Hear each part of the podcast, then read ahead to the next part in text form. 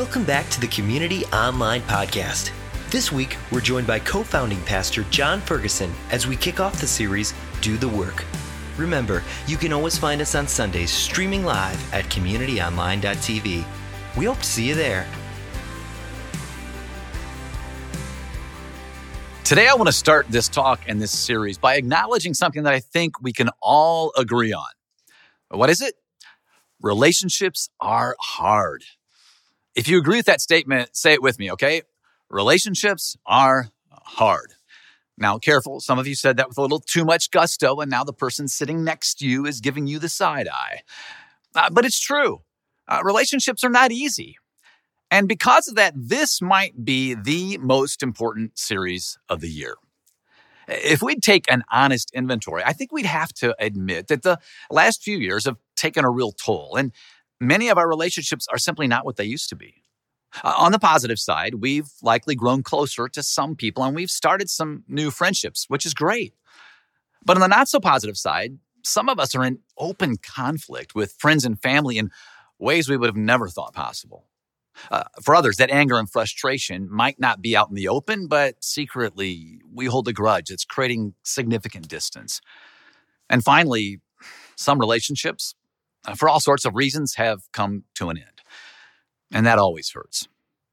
So I'll tell you what, say it with me again, okay? Relationships are hard. Uh, my guess is that as you say those words, at least one relationship comes to mind. Uh, maybe for you, it's a, a parent who never did provide the support you needed. It could be a child whose decisions continue to break your heart. It might be a spouse or significant other who's become emotionally or, or physically distant. Or a friend or coworker who has let you down or, or just seems to be uh, com- completely unaware of your feelings. The truth is, all of us experience relational pain, hurt, and disappointment. Uh, now, if you're like me, uh, when a relationship is hard, uh, my tendency is to think if only that person would realize how wrong they are and change, everything would be resolved, right? I sometimes even rehearse in my mind a speech I would just love to give, just telling them all the ways they've wronged me. And I mean, these speeches are so good in my head, eloquent, just the right words. Anybody else do that? And sometimes our perspective is valid. We have reason to be upset. However, in this series, uh, we're going to challenge one another to recognize this. You ready? Relational restoration begins with us. Relational restoration begins with who? It begins with us. In this series, we are going to challenge each other to do the work of relational restoration. Of course, we depend on God, but God works in collaboration with us. We do the natural, He does the supernatural. I believe that's one reason the Apostle Paul counsels us to keep in step with the Spirit. Keep in step with the Spirit. We do our part, God does His. We do our part, God does His. We kept and we keep in step with the Spirit. Now, a quick and important note here. I mean, there are some relationships where restoration is not feasible or even healthy. Uh, so, we're not saying to go back to an abusive or toxic relationship. We are not saying that every broken relationship needs to be restored. In fact, if you're in a toxic or abusive relationship, we want to let you know there there is help available. What we're saying today is that God is likely bringing to mind at least one relationship that you know is worth fighting for, uh, one relationship that He so wants to restore. And the work of restoration doesn't begin with you and that person. No, it actually begins with you and God. You might say you plus God. So let's start by talking about you. You're interested in that topic, aren't you? Uh, most of us are interested in learning more about who we are, our true identity. And we often go about trying to find our identity in our interests, our jobs, our successes. Yet I would say the one place we seem to search for our identity more than anywhere else is in our relationships. I mean, after all, we are social beings. We need social interaction in order to survive. Even the most introverted needs some type of social interaction. Yes, introverts, you actually do need other people, maybe just in small doses. The problem comes when we base our identity or our, our, our, sense of worth on these relationships, what these people think or say about us. And you know, we often turn to, you know, people pleasing and image management online or in person, just hoping to create an identity that people will like. And it's utterly exhausting. And there's consequences. Uh, maybe you can relate to one or more of these. You know, we start comparing ourselves with others. You know, how we feel about ourselves depends on how we stack up. Do I feel better off or worse off than those around me? Uh, we often look for validation from others. We start to behave certain ways because that's what we think is expected of us. We may try to dress a certain way or talk a certain way. And we feel good when we're acknowledged and we feel rejected when nobody seems to even notice. I mean, ever buy something new, maybe like a, a shirt or, a pair of shoes or a jacket? You go out, nobody even notices. Not a word. It's kind of brutal, isn't it? Uh, Eleanor Roosevelt once said, No one can make you feel inferior without your consent. No one can make you feel inferior without your consent. We look for validation from others. Uh, we also blame others. When we don't receive what we think we need from someone, we start pointing the finger, don't we? We blame him or her for not meeting our expectations. And finally, we often take things personally. Uh, when we try to find our identity in what others say or think about us, we, we tend to take everything personal. Even, even the very slightest criticism just affects us tremendously. Now, I don't know about you, but I, I got to admit, I see every one of these consequences in my own life. And I know it's because I base too much of my self worth on what other people think of me. How about you? You see, trying to find our identity in other people sets us up for all kinds of problems. And yet, too often, that's where we turn. Uh, think of little kids. I mean, have you ever had a kid in your life who constantly said, Watch me, watch me? Anytime they do something super exciting, like jump over a quarter, they want you to watch and notice, right? All little kids do that. Mine did it. And it's normal for little kids to form their identity in relationship to others. You see, the problem is when we grow up and we still need someone to watch me. We may not say it out loud, but we still look for someone else to define us. And don't get me wrong, wanting to understand your identity is a very good thing. We all want to know who we are. I mean, it's one of the reasons why uh, a few years ago, discovering your DNA through tests like Ancestry.com and 23andMe was all the rage. Over 30 million people took those tests. Uh, quick show of hands. Who took one of those tests? Yeah, I, I did. Didn't help my identity much. I found that I'm 95% English, whiter than white. Just made me feel boring. Now, my wife, on the other hand, discovered that her DNA includes Jewish ancestry, which confirms something we already knew that she is much more like Jesus than me. I mean, I was just hoping to get some interesting results, like maybe this pastor, Jay Spates. Uh, Jay grew up in uh, New Jersey, but was always curious about his African ancestry. So Jay took a DNA test, and when he got his results back, he found out that he is a prince. he lives in an apartment, doesn't even own a car, but now he's a prince. So Jay visited his long lost country, the small nation of Benin in West Africa, and was welcomed as royalty. True story. Can't make this up. One paper reported that when he first arrived, he saw what looked like a festival, hundreds of people dancing and playing instruments and singing. It took him several minutes to realize it was a welcome party for him. Can you imagine? Yeah, Jay, the pastor from New Jersey, is now a prince. but here's something crucial that I want you to understand today. Listen to this. If you look deeply into your own ancestry, you will discover that you too are way more than you ever imagined. Way more.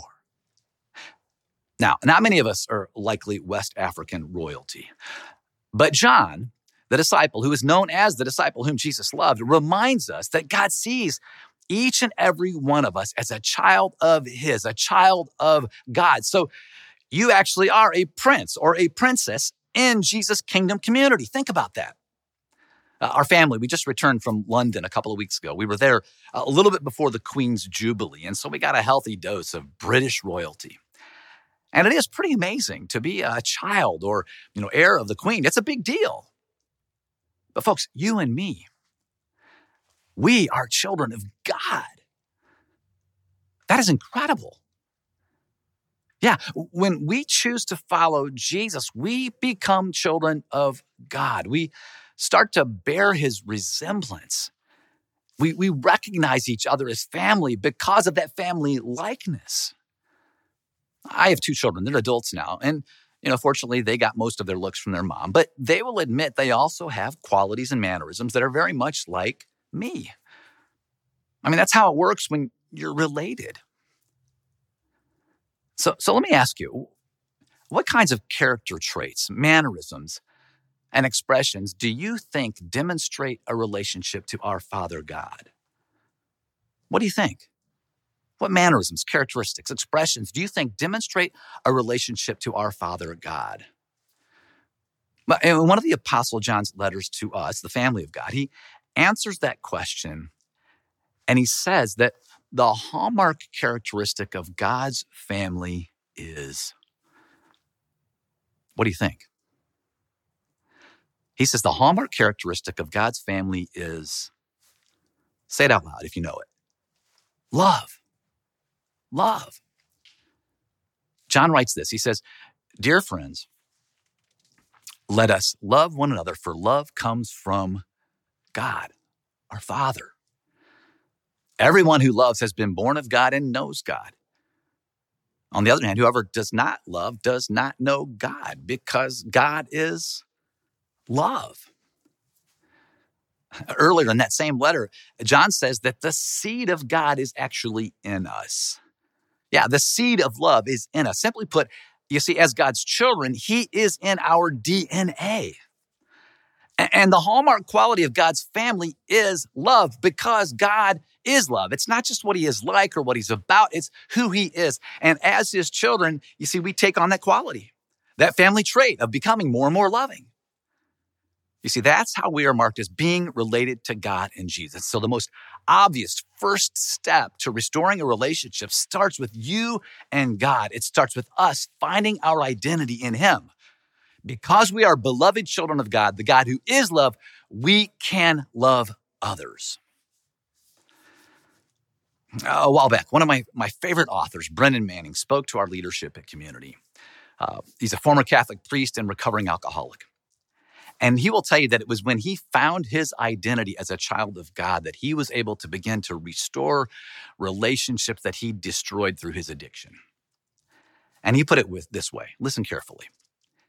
He writes, living in the awareness of our belovedness is the axis around which the Christian life revolves. Think about that. Living in the awareness of our belovedness is the axis around which the Christian life revolves. Being the beloved is our identity, the core of our existence. It's not merely a lofty thought, and an inspiring idea, or one name among many. It is the name by which God knows us and the way he relates to us. When our relationship with God is secure, that gives us a foundation from which to relate to others in health and wholeness and love. We no longer need other people to fill our longing for acceptance and approval. We can be free from needing others to define us because God's love defines us. And then we can find peace and belonging and joy in Him. This is incredibly great news. And it's absolutely life changing. A recent study of 2,000 millennials showed that an astounding 80%, 8 out of 10, 8 out of 10 believe they are not good enough in virtually every area of their lives. They say they are constantly overwhelmed by pressure to succeed in their careers, to develop meaningful romantic relationships, to meet the expectations of others, and to maintain a social media presence. Pressure to maintain a social media presence. And my guess is millennials aren't the only ones. I mean, I've shared before that one of my many Achilles heels is my drive to succeed or to at least appear successful. And for me, accomplishing a task or finishing a project and being publicly acknowledged, it's like a it's like a drug. It feels way, way better than it should. But like most drugs, it's temporary and fleeting and lasts only until I sense that there's another job that needs to get done. And I'm pretty sure that much of this drive stems from fear and mostly a fear of failure. But you see, the good news that I'm trying to learn is that when we are rooted in God's love for us, we no longer have to live in fear. Yeah, that fear of, you know, not making the cut, simply hoping we're successful enough, important enough, or loved enough. Just a few sentences later in John's letter, he tells us that love actually drives out fear. John writes, There is no fear in love, but perfect love drives out fear because fear has to do with punishment. The one who fears is not made perfect in love. There is no fear in love. Perfect love drives out fear. Now, let me say that driving out fear doesn't mean that anxiety suddenly disappears. Uh, many people I know have anxiety and use therapy and medication to manage their anxiety under a doctor's supervision. There's nothing wrong or shameful in that. Anxiety isn't the result of a lack of love. What we are saying here is that a deep realization and recognition of our belovedness, our relationship to God, that's what gives us the freedom to love others. Uh, my friend and fellow teaching pastor, Carrie Ladouceur, she put it this way. She says, When I'm firmly rooted in my belovedness as a child of God, take this in. I have nothing to earn because there's nothing I can do to make God love me more. I have nothing to lose because there's nothing I can do to make God love me less. I have nothing to gain because there's nothing I can gain that's more valuable than Him. And I have nothing to prove because there's nothing more to demonstrate about my worth. I am simply His beloved. His beloved. When we root ourselves so deeply and firmly in the love of Jesus, we can accept criticism. We can take risks. We can speak the truth in love. We can even weather rejection. It's still hard and painful, absolutely for sure. But when we find our identity in God's love for us, we can love without fear. Now, this truth about our belovedness isn't something we learn once and we're good to go. No, this is the kind of truth that you got to keep coming back to over and over again. It's, it's like water for your soul. You can't drink a bunch of water one day and expect to last you for weeks. You have to drink water every day, many times a day. And you have to return to this truth every single day, many times a day. So, how can we practice the truth of our belovedness every single day? Well, each week of this series, we want to give you a simple tool to help you in this work. It's called a breath prayer. Uh, here's how a breath prayer works on the inhale, you pray the first phrase. And then on the exhale, you pray a second phrase. Uh, you can pray a breath prayer every day, even multiple times a day, to partner with God in the work of relational restoration. Uh, this week's prayer centers on the work of identity formation. When you breathe in, you silently pray these words God is love. And when you breathe out, you silently pray, I am loved. God is love. I am loved. Uh, let's try it a few times. God is love. I am loved. Now, silently.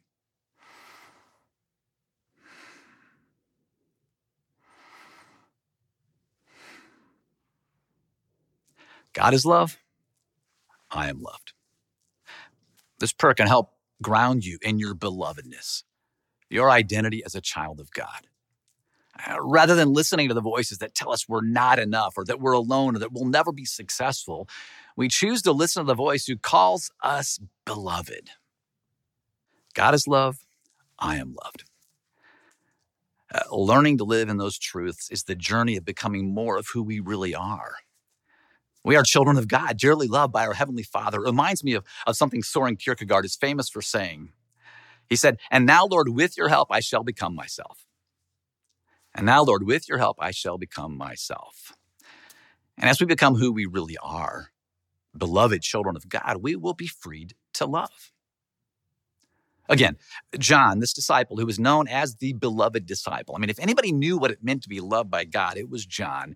He wrote these words We love because he first loved us.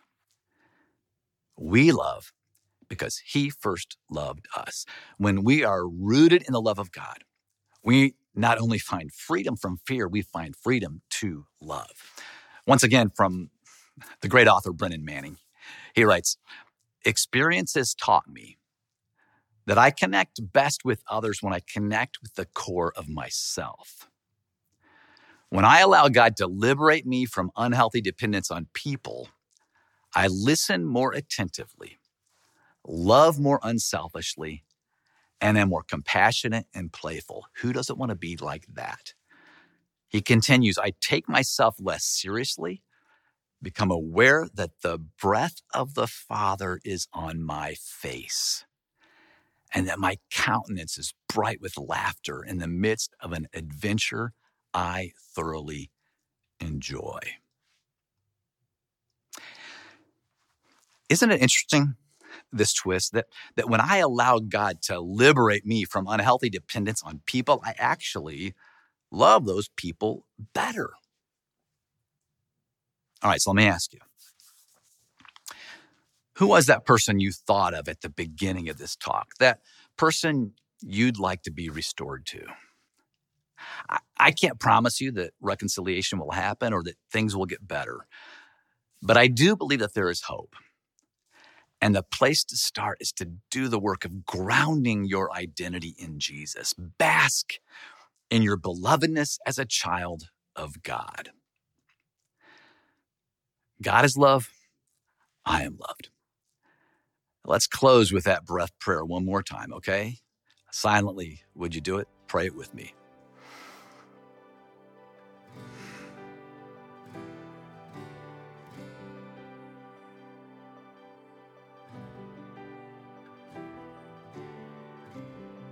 We hope you were encouraged and challenged by today's message.